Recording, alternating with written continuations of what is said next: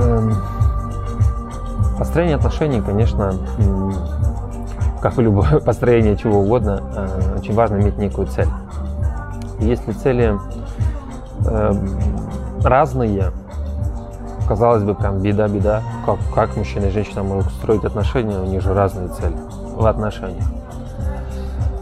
Но, с другой стороны, одинаковыми они тоже не могут быть, потому что у нас разная природа, разные предрасположенности, в конце концов, разные психотипы и разное будет стремление чего-то достигать, в том числе в отношениях.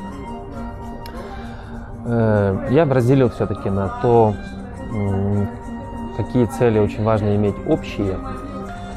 В первую очередь, это уже большее обращение к каждому, да, нужно свою цель сначала определить. И она определяется еще до, до того, как люди вступают в отношения, начинают семейную жизнь и так далее. Первая цель нужно определить, а какая моя цель в отношениях, что я хочу там э, достичь.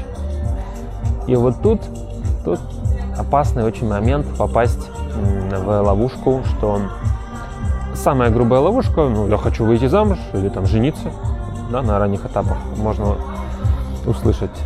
Э, Это, к сожалению,